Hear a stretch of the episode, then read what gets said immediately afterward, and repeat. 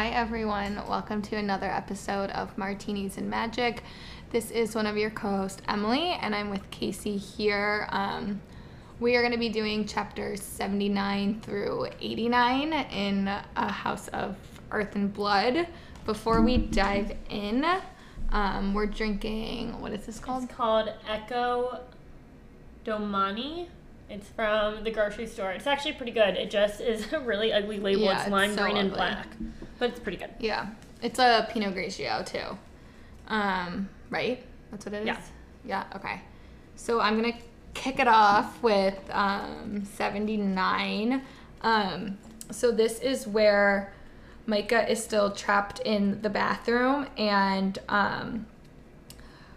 he, threw Syrinx into the Nox tank, and Bryce dives in there to get Syrinx out. There's this one scene where Bryce grabs the Nox by the balls, and everybody in the conference room or the summit flinches. All the guys do, but the main thing. Ew, how big do you think his balls are? They gotta be big. Yeah. And he's a humanoid figure, so he's probably Ew. Just So when he was gross. Swimming and they're watching them, he just, had, a soft penis. Well, how it's said is that, she, punched his abdomen and, grabbed something and twisted. So, I think there might be, hidden. Okay. But then he, pulled him out or something. Ew, that's so disgusting. But the big thing that happens in this chapter is Lele sacrifices herself for Bryce and Syrinx. Oh, my God. So they can get free, and it's just the absolute saddest scene where Bryce is I bought your freedom, you're free, and Lele's well then let my first act of freedom be to save my friends. And it is just, I remember when we were reading this and I was just sobbing. I've never, this I can hands down say was the worst book death I've ever experienced. I was not okay. I was hyperventilating. I had snot all over me. Yeah, me too. But I always do that when I read, so that's nothing new. I never do, especially on the first scene. Are you not going to dive into it more? No, I am. Oh, I was scratching my eye. And then, one of my bullet points is that, most of these scenes we get from, Hunt's POV or Rune's POV or everybody watching it at the summit. We don't get a lot from Bryce's. Even when she's swimming and fighting off the Nox, that's from Hunt's point of view. It's not actually Bryce, which I thought was really interesting. I feel in my chapters it switches halfway through. But the, action scenes aren't really from there. You know what's really weird? And someone pointed this out to me when they were reading the ACOTAR books, and then they noticed this in Frost and Starlight when it came to Cassian's POV, and it's the same as this, is SJM switches, through her books from when it's written in someone's POV saying, I did this to third person. I know, I hate that. Yeah. I never noticed until someone said that, and it's really weird. And I think that's why it's hard to pick up, or I guess that's the only way you can do POV switching without saying it per chapter, because, you couldn't just keep switching between the eye. Do you think that's why she did that? I don't know. I wish she should have just kept one style. It's really weird. But she couldn't do that style switching POVs throughout a chapter. It was really sad. And then one of my other favorite scenes in this chapter was that when Lele, sacrifices herself, she kept saying, my friends are with me, I'm not afraid. And she ends up, pounding into the Nox tank, which lets out all of that 100 gallons of water, which is crazy because I picture her so small to be able to do that. Yeah, well, they said that she did it where because the Nox smacked Bryce into that, so it already started to spider web. But once that all all the water comes rushing out, one by one, all of the angels in the 33rd rose to their feet, and then the rest of Rune and all of the shifters in the summit all rose to their feet and put their hands over their chest and memoriam or.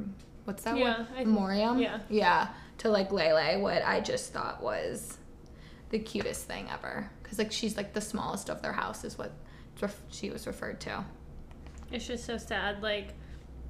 When Bryce is telling her to come over, and then you can tell when Lele like got the idea because she's like, you won't make it in time, BB. I know, you can see her like, Bryce is like, looking please back. Come. Yeah, it's just, I mean, it pulls on your heartstrings the whole rest of this like book does. It's just so like, I remember being so shocked too when like I kind of got that Lele was about to sacrifice herself and Bryce was like, you're free. Like, I bought you. I know. And, like, that's just, it's so cute. And Lele's like, I know. I also loved how SJM did do these chapters, is they're all, like, so small, and they all lead into each other. What? My eyes are wide. Are you crying? Guys, Casey's crying right now. She gets really emotional over Lele. But what did you think of, like, the synth healing all of Bryce's injuries? Because, like, numerous times it's, like, Micah ripped her leg, her back, this Nox bit her leg, like, she was thrown against the tank, and the synth is healing her. So, like, I felt it was a little, like... I didn't think it was healing her. I thought it was that she couldn't feel the pain. Well, like, it says, like, her injuries are slowly healing. Oh. Yeah. I mean, it gives her the power of, like... a Fae times however many. Yeah. And so Faes, when they're injured, I mean, they heal right away. I know. I just thought it was kind of lazy as SJM to write it like that. Like, of course, the one fight scene Bryce really gets in, she has this healing thing that's able to heal all her injuries. Like, of course, Micah makes her ingest it, and then she goes through this whole thing where, like, she would have died if she wasn't forced the synth by Micah. I didn't think it was lazy just because, like, I get its power. Because, like... I didn't think that the first time I read it. If they didn't have, like, too many of them, or too much dosage, like, it gives humans the same power as Fae. So, like, if they're going to fight against them, they need to be able to do that. And then my other thing that I wanted to ask you was, when there are, like, sounds written out in a chapter or, like, in a book, do you sound them out? Like, it says that she was walking up the steps and she was in pain, so it said she took each step with, like, a hiss, hiss, hiss, which is, like... Yeah. Do you sound them out when you read them? Well, I feel like I don't really sound anything out when I read it. I just, like, hear it in my head. Yeah, same. Like, I, like, hear it. When I read it, I don't read it as the word. I read it as how it sounds. No. I just, like, hear it in my head. I don't say it out loud. You know, the people who do say it out loud is people who, like, oh, my gosh, it drives me nuts. When you look over at someone, they're, like, mouthing the words. Sometimes I do that. Oh my gosh, it's like my biggest pet peeve. But like, I don't do it all the time. Only when I'm like reading someone's text. I do if I'm like, yeah, I really need to concentrate. But that's because I'm like saying it out loud. Yeah, same. But like, imagine if you're hearing just someone like, under their breath.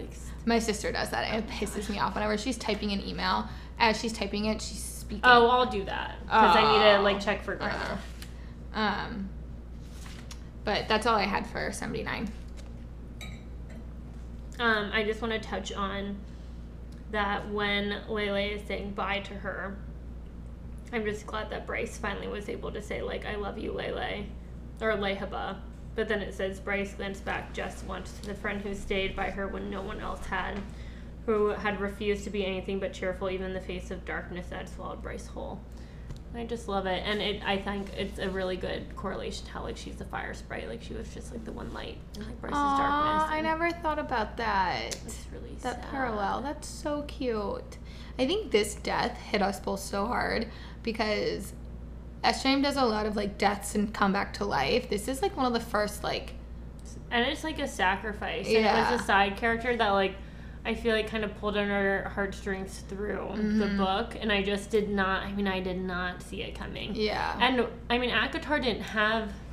No one dies. Actually, so Lele and the Surreal's death... Oh my God. Yeah. But Lele's definitely hit harder. Definitely. But, oh my gosh, I cried about it for days. Yeah. Same. I, like, couldn't... Like, right now, my heart is heavy. I did my chapters earlier this morning, so I had all my feels. I think I'll just feel it every time.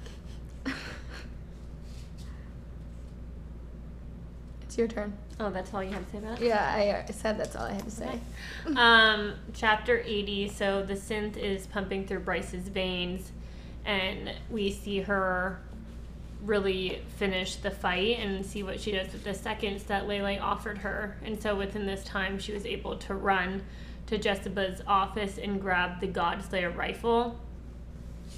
and we see her from the summit's point of view grab a vial and drink it and then kill Micah. And she had like the ability to sprint really fast, like put the rifle together swiftly and kill him. And I knew exactly what the vial was when I was reading it. Me too. You? Okay. Yeah. And I don't think people in the summit did. But no, they didn't. Yeah. Yeah, essentially it was the vial that the Med Witch had given her to reverse the synth, which is super interesting. Like, I wonder, it just makes me think, like, do we think Hypaxia has any type of seer power? That was one of my bullets, is that, like, in the next chapter, in chapter 81, someone says something to, like, Hypaxia, and she's like, I just thought that, like, maybe she would need it, or, like, she says something like that, and it's like... So I didn't know if that was SJM just foreshadowing or if it was like more intentional. I feel like there's something behind it as to why Hypaxia, because Hypaxia plays a big role in the end of the book. She does. Like low key, a lot of things like and a big role in the second book. Yeah, like a lot of pieces fall into play because of Hypaxia's actions. Yeah, and then the only thing I really wanted to point out was like along the surface of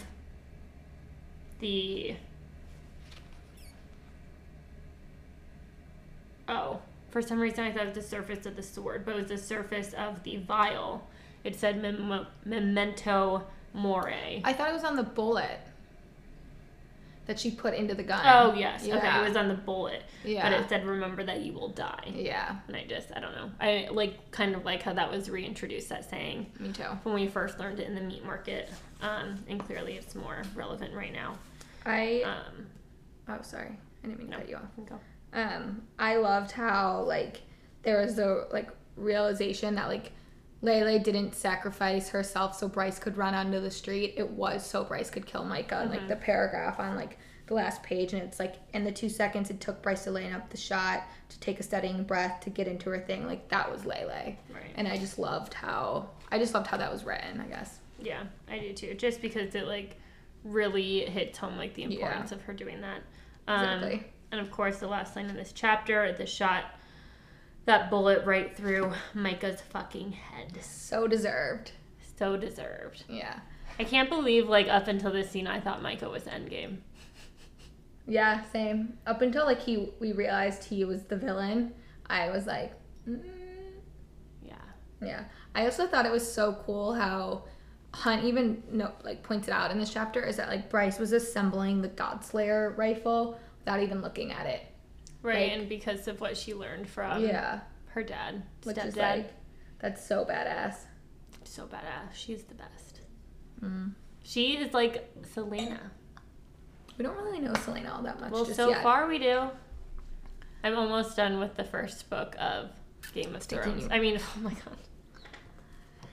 Okay, I keep on saying G-O-T, like Game of Thrones, and said T-O-G. Oh. Like, it's like confusing me. I didn't even think about that. They're so similar. Yeah. But yeah. These chapters are short. Yeah, they're like 2 pages each. So 81, Micah dies, but Bryce doesn't just end it there with shooting him. She then takes Danica's sword and cuts him into little pieces, basically. Yeah. Like cuts his face, cuts his body, all this stuff. And then lights him on fire and burns him and then vacuums up the ashes, and everybody in the summit is just watching. And it's like, so funny, like, the fan art of this. I know. Like, her with the vacuum.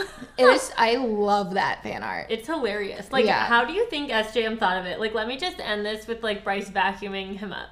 She does such a good way of, like, adding humor in the most unexpected points. Yeah. Like... That is so funny. Even, like, the scene where, like, she grabbed the Nox's balls. Like, she just has a way of doing it. And then, so I didn't catch on to this when I first read it, but since, like, the death of an archangel of a world power could shudder through time and space, so, like, literally, like, time started warping and, like, changing. I kind of think of it as, like, a scene from The Matrix, and, like, everybody felt it.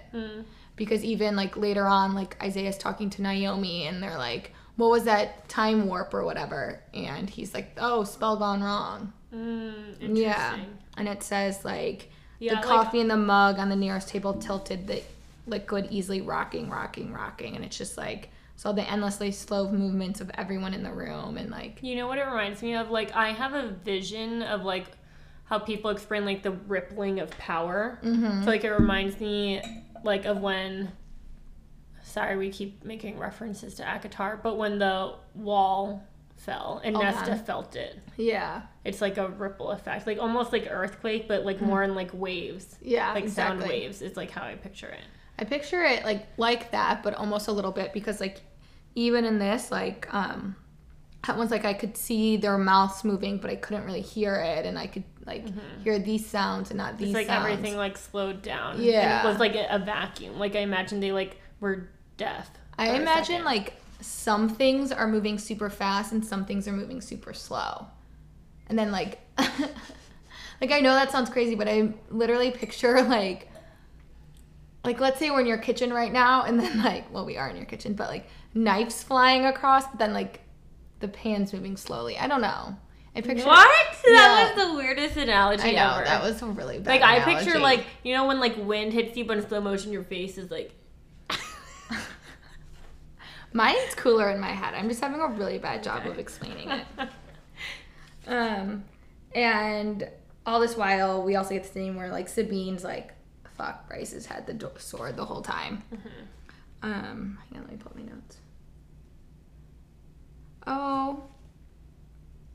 my notes.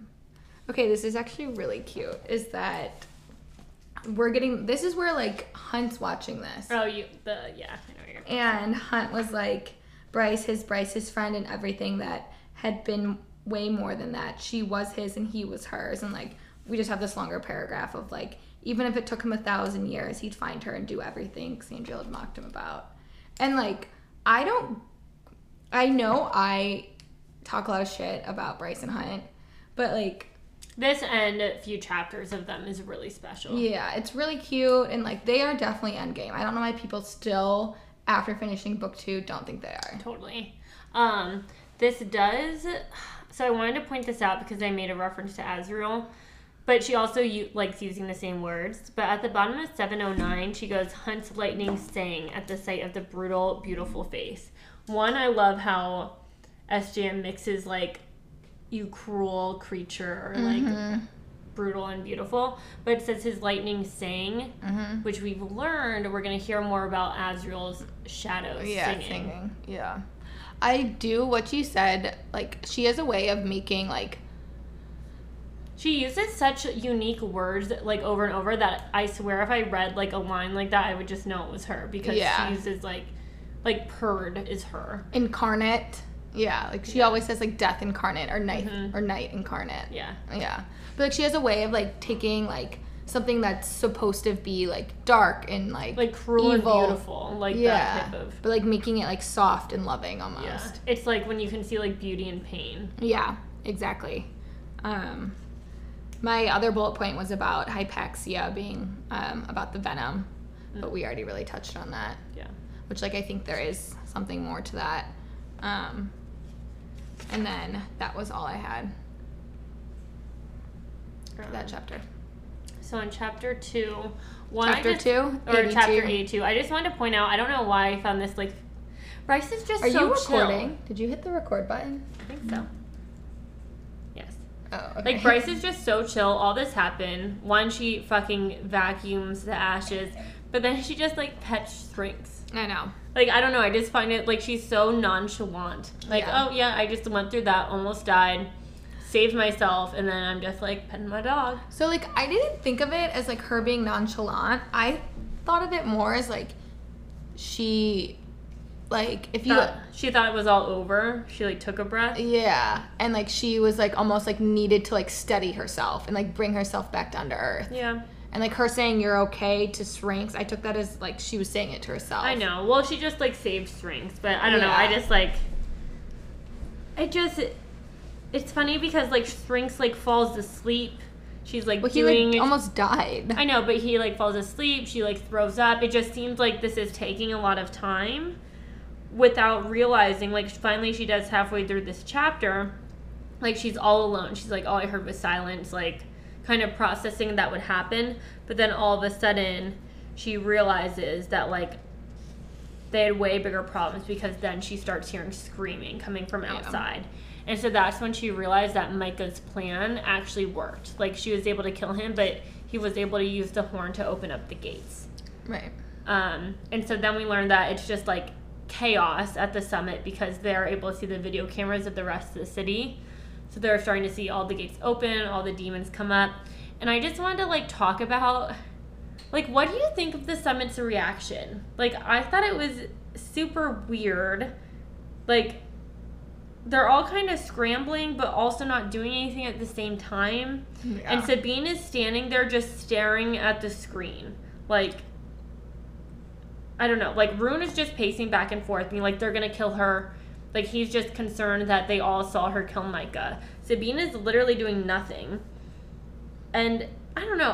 I find it really weird. I mean, like, they don't know that the portal's been opened yet. They haven't realized it either.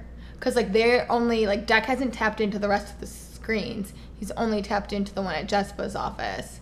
And then once they see Bryce's reaction, then Deck goes and taps into all of the other cameras in the city. So, like, they don't know that that's happening. So I thought it was just because it said Emmett and two other techs on 6 different computers monitoring everything from the gallery to the news to the movements of the Ox through the city. Oh. Maybe. Because, yeah, because the chapter ends. But, like, I also saying, like, hey, we have, like, bigger issues at hand, and, like, shows everyone else what was on their computer. So, like, I think it's the whole thing that, like, how time moves in a book. And, like, I took it as that, like, this was simultaneously happening while Bryce was petting Sphinx. And that's a good point. That it was, like, a minute, you know what I mean? Like, right. It's not, like, 20 minutes has gone by and, like, they're just sitting there. Like, I think it's simultaneously while Bryce is doing that, they're kind of, like, oh, fuck. Okay. Yeah, so, like, I think it's all happening at once. Yeah, that makes sense. Also, this is not super important. It's just interesting. When they talk about Amelie, like, they say Amelie's last name. I know. Yeah. Just why? They always do. Yeah. It's just odd. Is that, like, a... I don't know. They just never do for anyone else. Yeah. Amelie Ravenscroft. Well... Did they say Danica Fender? No, they always just say Danica. Yeah. And they always say Ethan. I think we already know who Amelie is. Dude, they say sometimes they say Declan Emmett. That's true. Or Tristan Flynn. True. Yeah. But Amelie's is, they never just say Amelie. I know. It's very odd. Yeah. So yeah, I guess they didn't know, because at the bottom of 713 it said, at least Micah's experiment had failed. Yeah. Okay. Yeah. I guess that's from the computer thing. But then at the end of the chapter, that's when they realized, okay, so the pack must have then showed them the rest of the screens that they were staring at. Yeah. But, like, that's something that, like, I'm glad you brought up, because that's something, I just repeated myself saying that, that I struggle with when I'm reading is how time happens sometimes. Yeah. And, like, when things are happening, like, simultaneously, or is, like, is that supposed to be a minute that passed, or is that an hour? Mm-hmm. Okay, my turn. Yep. 83. Okay, so basically everyone at the summit is just watching on all of these screens while the city is being attacked by these... It's literally Hunger Games. Yeah, I know. It's very Hunger Game-esque. And, like, all of the, like, shifters and the Fae. And, like, it's definitely been an hour. Like, you could have done something. I don't think it's been an hour yet. Between Micah showing up and right now? I think that scene is literally only supposed to be, like, because... Like, the water. Tristan said, or, like, Flynn said that it's going to take the Ox, like, 20 to 30 minutes to get to Bryce. Mm-hmm. And the Ox shows up when Bryce is vacuuming Hunt. Yeah. Or vacuuming Micah.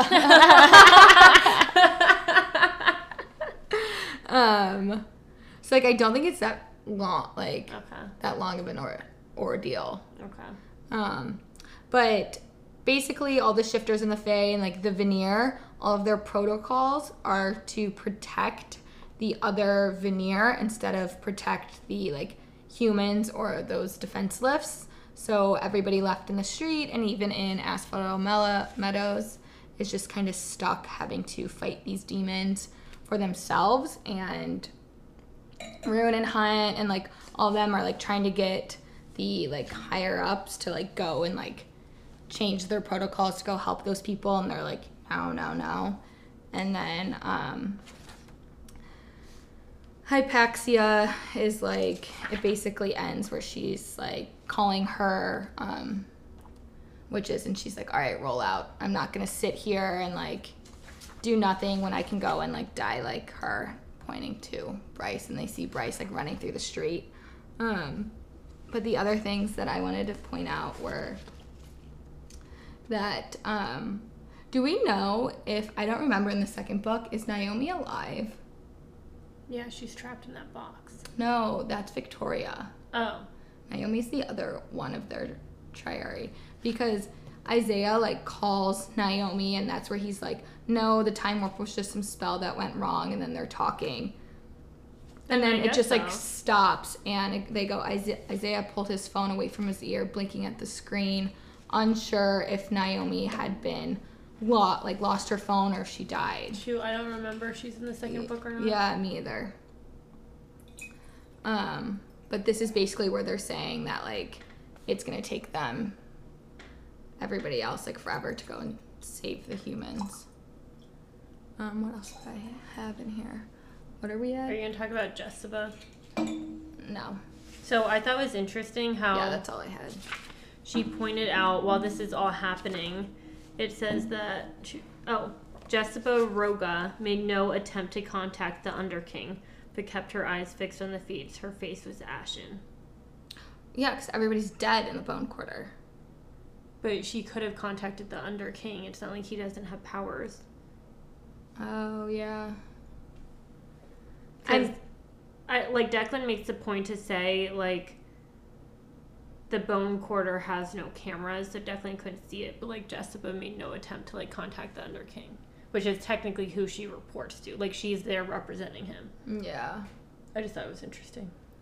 I told you, and I think we said this in the last episode, I wanted Jessica Novella so bad. I think she was one of the most interesting, like, side characters. Yeah. I just thought it was interesting because the Underking played such an important role in the second book, which I hated that whole storyline in general. Like, it was dumb. There was 200 pages of something that I didn't have to fucking read. It was so dumb.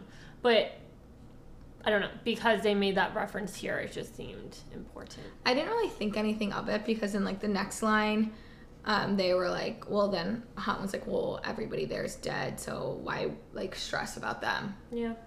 But I didn't think that, like, oh, the Underking could have helped. But, like, can he even leave the Bone Quarter? I don't know. I don't know if he can leave. You know what's funny is I picture him like a huge Grim Reaper. Same. I picture him like literally John Yarmus, like from Halloween, like, what you would picture. Like 12 feet tall, yeah. And just like very thin and like creepy looking. Mm-hmm. Yeah, same. Like, you know what I picture it like?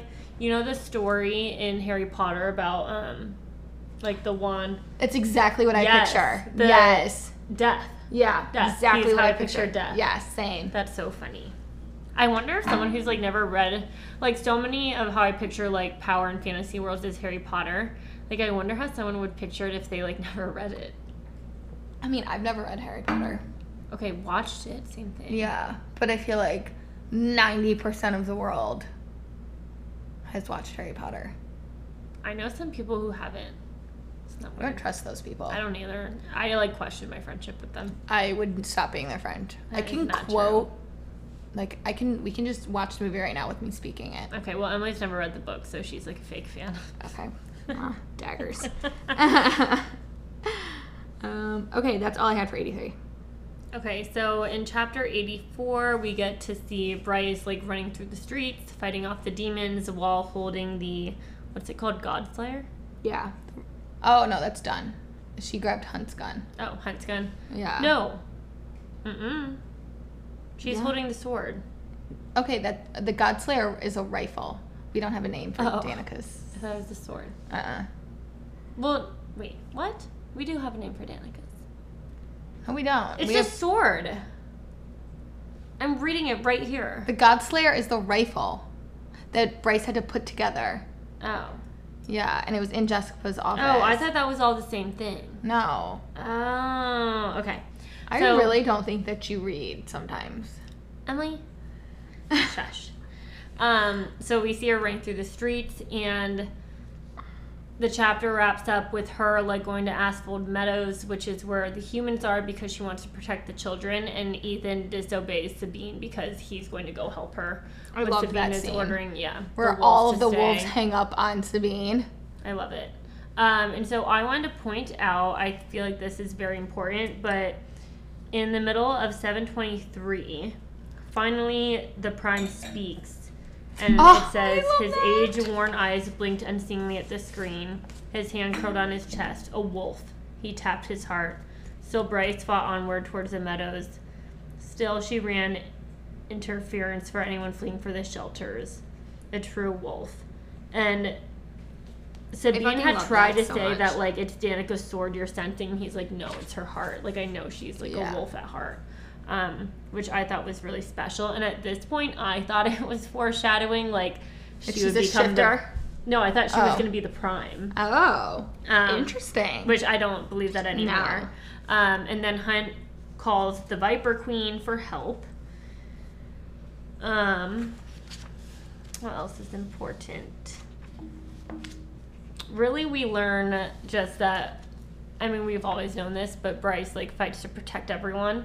Mm-hmm. From Fae to humans to witches. Anybody. To everything, like, in between. And I think this is just a really big transition point for Ethan, especially, which we find in the second book. And so I wanted to talk about this a little bit. You know how, like, Sabine is bellowing at them to follow? Do you think she has some sort of power over, like, their actions? Like, do you think it's something... Ethan had to break off of, like, you know, on Twilight where if you disobey, like, an alpha or, like, then you're, like, ripped from the pack, like, I don't know, they have, like, some sort of sway over you, do you think, or no? I don't know, because they all disobeyed. Yeah, like, all the other, like, alphas cut off their lines to her. Yeah. So I don't think so. That's true. But also, again, to go back to the time thing, it says the wolves could be at the meadows in 3 minutes. Like, why weren't they there already? Because they were. Their protocols is to protect their area. Okay. Yeah. That's what was, like, happening in my chapter is, like, everybody at the summit was, like, break your protocols. Like, Ruin was, like, to the Autumn King, like, tell our Fae Ox to go help these people. And he's, like, our protocols are to help the people in the Rose Gate. And she's, like, ours are to help the people in whatever. I don't remember what theirs is. That makes sense. Yeah. The thing that I, like, highlighted in my book was it's on the end of 725. It's not really anything important, but it's, like, goes, the jackals join them, the coyotes, the wild dogs, and the common dogs, the hyenas, and the dingoes, the foxes. And then it just lists all these. It's dingoes. I don't know. But it just lists all of these other things. And, like, that scene when I was reading it, I remember just being, like, so excited. And just, like, oh, my God, Bryce isn't alone. Like, oh, hell yeah. Like, the good guys are going to win. Yeah. Like, it is weird that they say shifter or true animal. Like, some are just animals. Yeah. But, like, do you know when you're, like, watching, like, a movie and it's, like, about, like, the underdog? Like, yeah. Either, like, the team. And then, like, all of a sudden, like, they start winning. And you're just, like, yeah, fist bumping. That's how I felt when I was reading that paragraph. True. Yeah. And I was just so excited. Yeah. Because, like, I mean, everything had been so depressing, and then we get this, and it's like, okay. True. Like, okay, we're all joining together. Yeah, like, we got this. Okay. My turn, 85. Mm-hmm. Okay, so the big thing that happens in this is Bryce and Ethan are, like, fighting side by side, these demons. All of a sudden, we start getting, like, later on in the chapter, we start getting... that the, like, sirens going off, letting them know that the shelter is going to close, and the wolves are, like, holding it up because, like, they're not going to make it in time, and Bryce ends up sacrificing herself in the process, like pushing Ethan inside so that like he can be safe. And then she's stuck outside there all alone. No, all the shelters are closed. It's dark outside and there's just demons everywhere. And it's just... I picture all of them flying for some reason. I picture some of them flying. And then like I picture like 100 different types of demons. Like some are flying, some are running, some are like smaller, some are big, some are like... But also the Viper Queens, like people are there like helping fight them off. Trying to think what else. Oh, okay. There's another thing that I like highlighted is that like before Bryce shoves Ethan into the shelter, they like look at each other and have this like eye contact or whatever. And she goes, Bryce knew it wasn't adrenaline alone that powered her as she launched back into the carnage. Do you think that like it's right here? Are you on 729? Like it goes, she offered him a grim smile. Later, if they somehow survived this, they could last another few minutes and get into the shelter. They could speak then. Ethan nodded, understanding. Bryce knew it wasn't adrenaline alone that powered her as she launched back into the carnage. Well, I don't know what that means. What other than adrenaline powered you? Love. Love? Not, I'm saying romantic love, but like... repair this friendship. Just that, like some sort of understanding, and she's like, "I'm doing this for the pack of wolves," like type thing again. Okay. I don't know. I remember when I first read it, I didn't get it, and I didn't get it when I read this. When I read it now. I'm trying to see if I have anything. More else. Like determination than adrenaline, not like something obscure, but more like I don't know.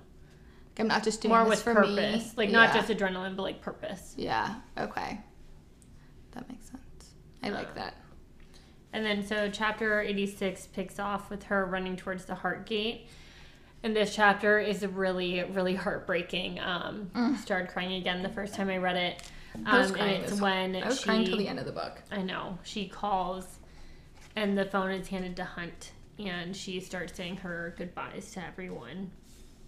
And, oh gosh, which one of the goodbyes do I want to focus in on? So she says to say goodbye to her mom. She says to tell her dad, and then corrects, like, tell Randall that, like, he was the only one that ever mattered, which you can see that was, like, a dagger to the Autumn King's heart. I mean, Runes is the best. I kind of was annoyed that she said, tell Feyre, I'm sorry I lied. But she thanks Juniper, and she says, tell Rune I forgive him. The pure devastation. I forgave him a long time ago. I just didn't know how to tell him. Tell him I'm sorry I hid the truth. I only did it because I love him, and I didn't want to take anything away from him. He'll always be the better one of us. Oh. And Rune is, like, confused right now. Like, he still doesn't totally know what she's talking about, which we find out later, but it's so horrible. Well, she also, like, admits that she tried to kill herself. And, like, by jumping. Yeah. And, like, Hunt and Rune look at each other, and they're like, did you know? Did you know? And both of them are like, neither of them had any idea. Yeah. And I think that moment, which I'm just now having this thought, was, like, maybe a very, like, pivotal moment in Hunt and Rune's friendship, where they're both just, like... They both know her the best. And, like, and they're both recognizing how much both of them love this one person. Mm-hmm. But this was horrible, and this has... Oh, my gosh, this just broke my heart, so I'm just going to read it. I was sobbing. But it says, Bryce is talking to Hunt and goes, Hunt, the entire world went quiet. I was waiting for you. And he says, Bryce, sweetheart, just get back to your apartment and give me an hour. No, she whispered, closing her eyes. She put her hand on her chest over her heart. I was waiting for you in here. Hunt couldn't stop his own tears. I was waiting for you, too. She smiled even as she sobbed again. Please, Hunt begged. Please, Bryce, you have to go now before more come through. And it says she opened her eyes, got to her feet. And then she says, I forgive you for the shit with the synth, for all of it, none of it matters, not anymore. And she placed her phone on the ground next to it, and Hunt shot from his seat and said, Bryce, as she ran for the gate. And, like, it just... I'm literally crying. Like, it just reminds me of, like, when Cassian thought he was about to die, and it's like, oh, if I could do one more thing to have more time with you or something. It's so sad. In case you guys are wondering, Casey and I are both crying. like, oh, it just, oh my God.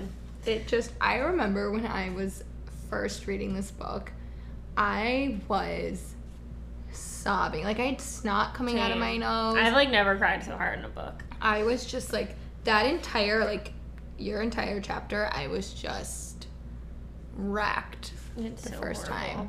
Listening to her talk about it. It always makes you think, like, okay, like, if you knew you were about to die, this is so depressing.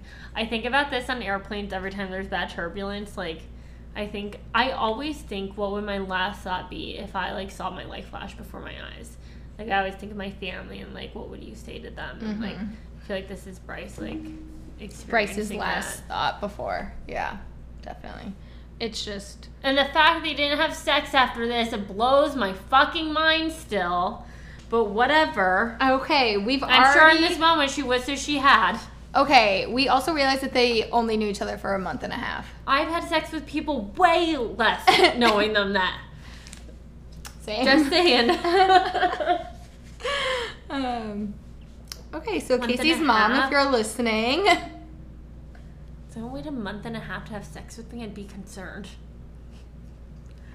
I think I'm going to wait 3 months for the next person I date. Wow. I don't believe that for a second. 3 months? Watch me. Okay. Don't get drunk during it. I never do. The biggest lie Emily has ever said in her entire life. Okay. 3 months, Emily? That's like a quarter of a year. I have plenty to live. Okay, so this chapter actually is a lot of stuff that goes on. It's just like very heavy, packed with information. But the big thing that happened is we find out that Bryce is the like true heir to the Starborn Fae, and she has like she holds the star power similar to the Asteri, and she's going to use that power to close the portal so that the demons can stop coming through. And then we also, like, throughout the whole book, we've been getting flashbacks of that night with, like, Danica and Bryce and, like, the asp shifters. Oh.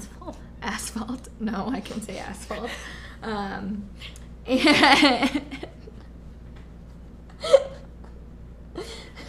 I think your lisp is rubbing off on me.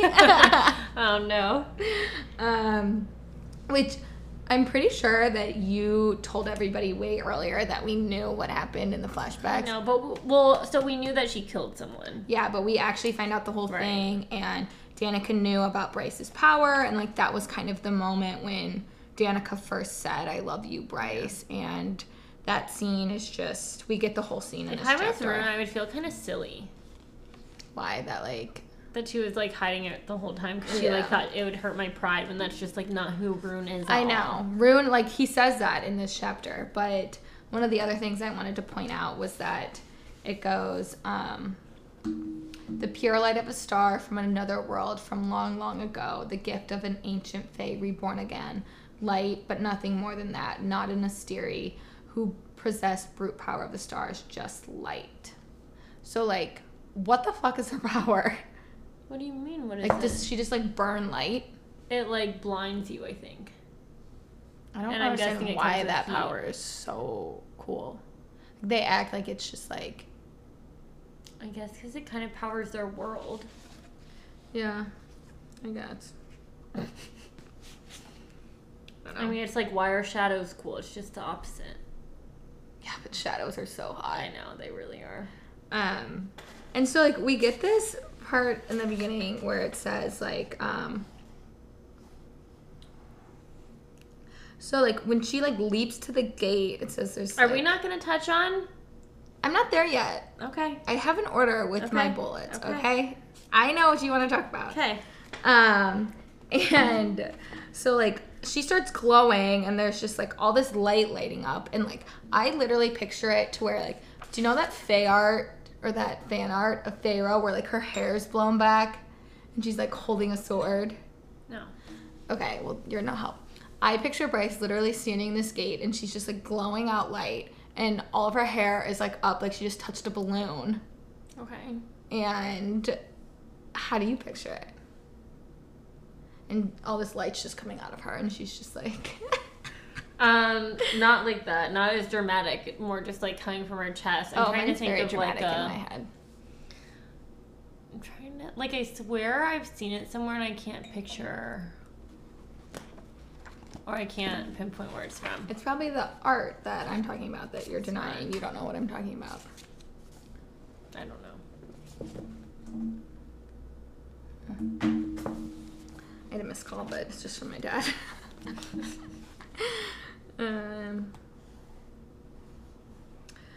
Okay, so this is what Casey really wants to talk about, is that... Because the past, what episode number is this? I don't know, but... whole book, who's been right yet again. So if you guys have been listening to all of our episodes from the beginning, I have always thought that what blinded the Oracle... I thought she was being so insightful. I really did. I thought I was like, Casey's so dumb. It's so easy that way. Is that the reason the Oracle was blinded was that, big spoiler, so if you haven't finished Crescent City 2... No, it's not even a spoiler for Crescent City 2. Yeah, it is, because my idea... It's a spoiler for what's happening right now. I'm telling you what my thought process was. We've been spoiling it this whole episode. Is that... Why did you sound like Fran from, like, this whole episode? Who's Fran? The nanny.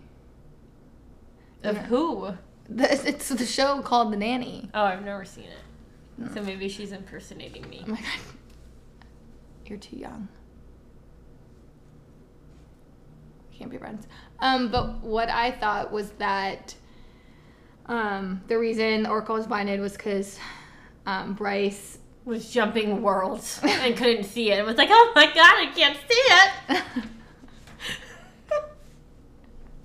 it. Don't be a bitch. But we're in reality, it's literally just because Bryce has powers. But again, back to your question, like, all it can do is blind people. Like, the only people who really value it is the Fae, when she mentions. I had something else in here that I wanted.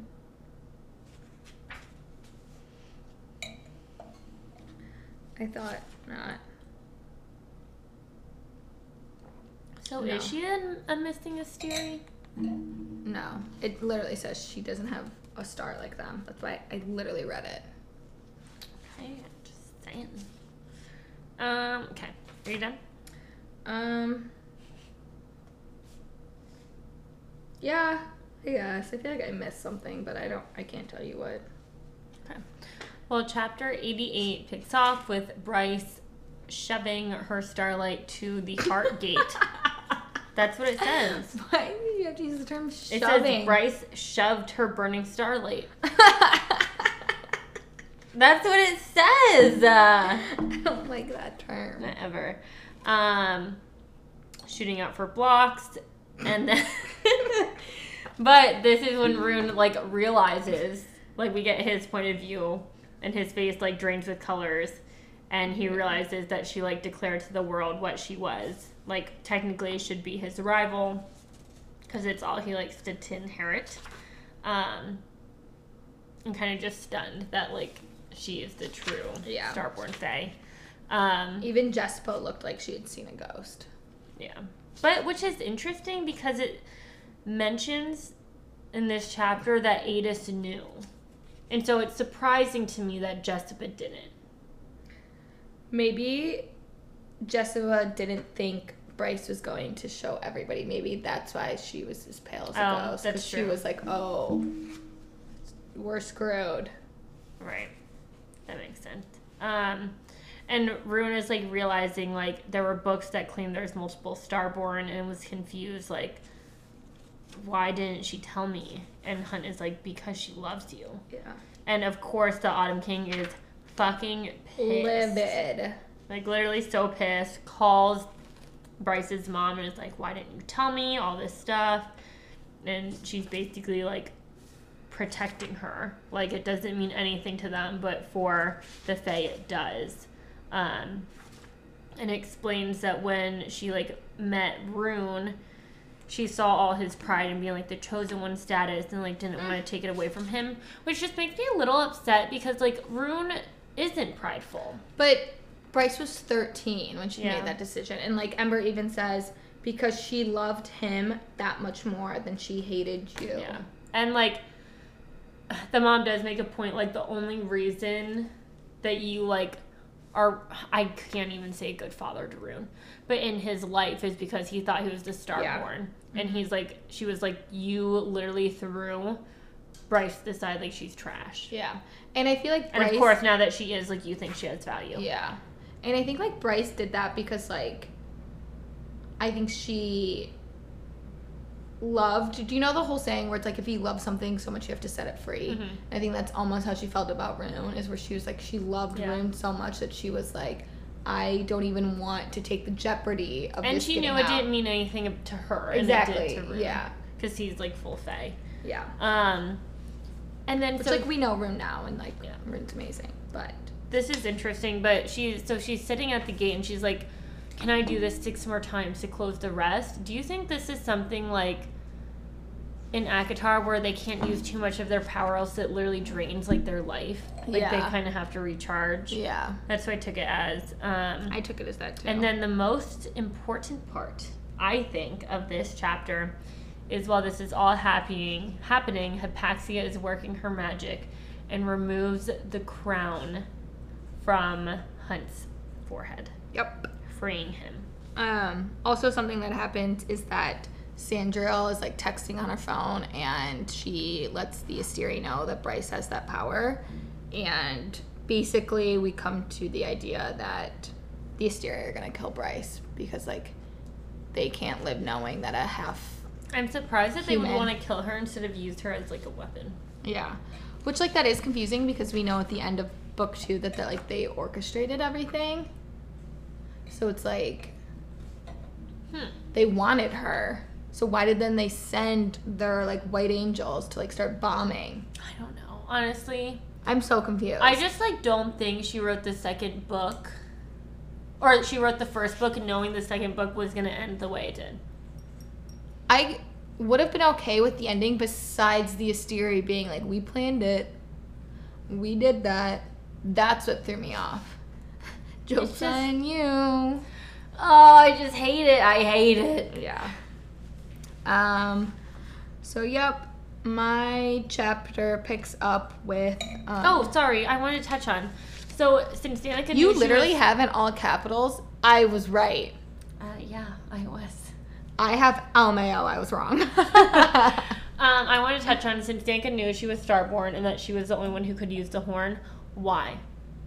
Right, you're setting your friend up for, like, wanting to be killed. Like, there was more than just the rebellion. Like, why? And do you think we're going to find that in the third book? My thought process was also why it's, like, you just put a target on your best friend's back. But if Danica knew she's the only one who could use a horn, so you used a horn to open portals, what's the end goal there? Yeah. To kill the Asteri?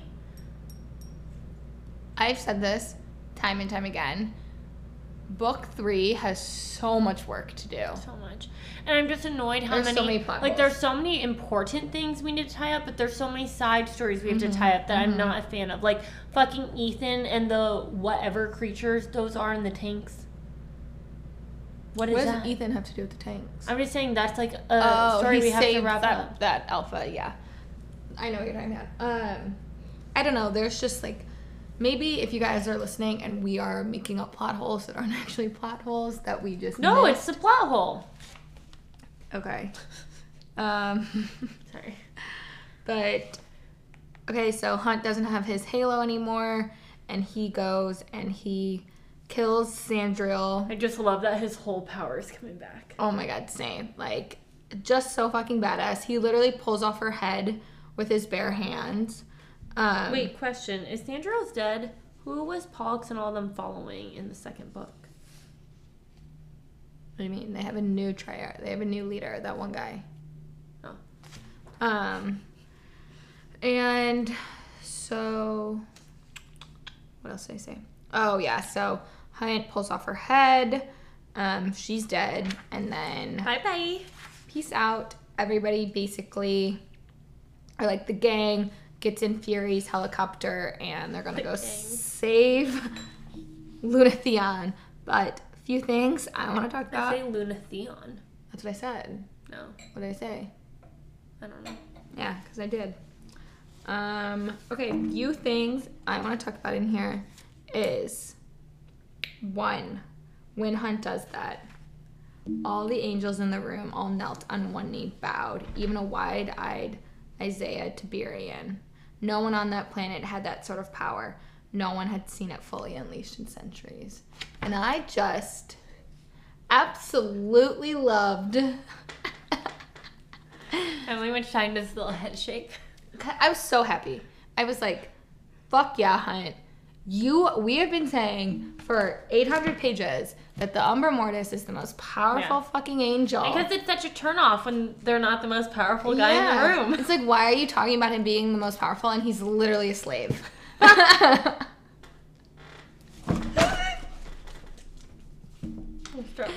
Like, I was so happy. I was like, thank God. Oh, did you run your book? I mean, already was, and now there's more cracks in my spine. I mean, did you not see me holding my book like this earlier? It's on my bookshelf. So I love that. And then the other thing that I wanted to talk about was that, so in the helicopter, the choppa, is that Hunt asked Feyre, like, did you know what happened? And SJM does this parallel, which I figured this out while you were doing your chapters today. What page?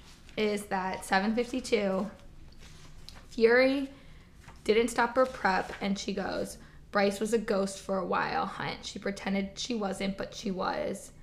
You brought her back to life.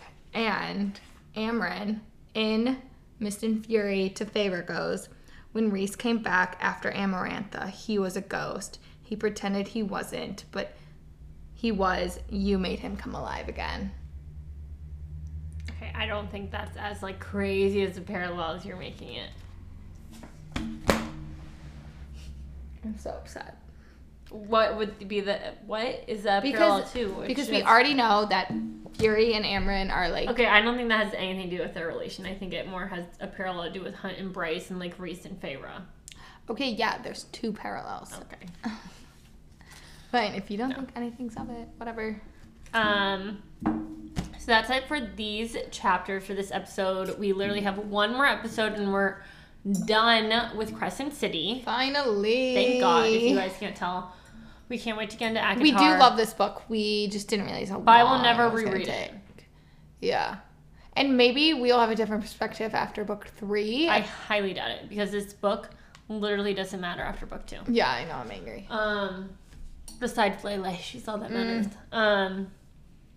So yeah, one more episode and then Emily will be bye-bye to Europe and then we'll start ACOTAR. When I get back. So you guys will have quite a break, and we're hoping that Emily comes back with her own bat boy, like a European one. Oh my God, we can only hope. I know, I'm excited. And then I'm almost done with Throne of Glass.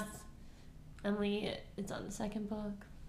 Actually, I'm the one that's behind. I can't even get that. Everybody in our group is finished besides Casey and Libby. I think Libby's ahead of you. No, she's not. Don't single me out.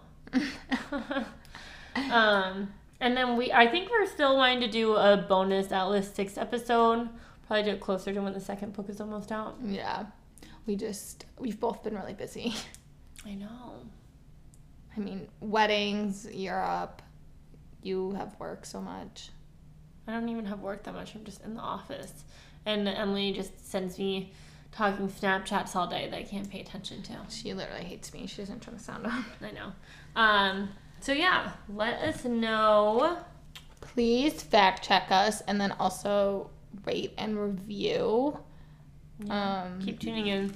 Sorry if you don't like Crescent City. We promise we're gonna do such a good job with ACOTAR. I miss it every single day. Yeah, and I still think about Rhys every single day. It's disgusting. 5 and I think it's been about a year now. So since I met him, he's like one of my most serious relationships. It's probably one of the longest relationships I've had. It's both untrue for both of us. Yeah, but we're gonna pretend. Longest, healthiest relationship. Yes, longest, healthiest relationship. But all right. Cheers, everyone.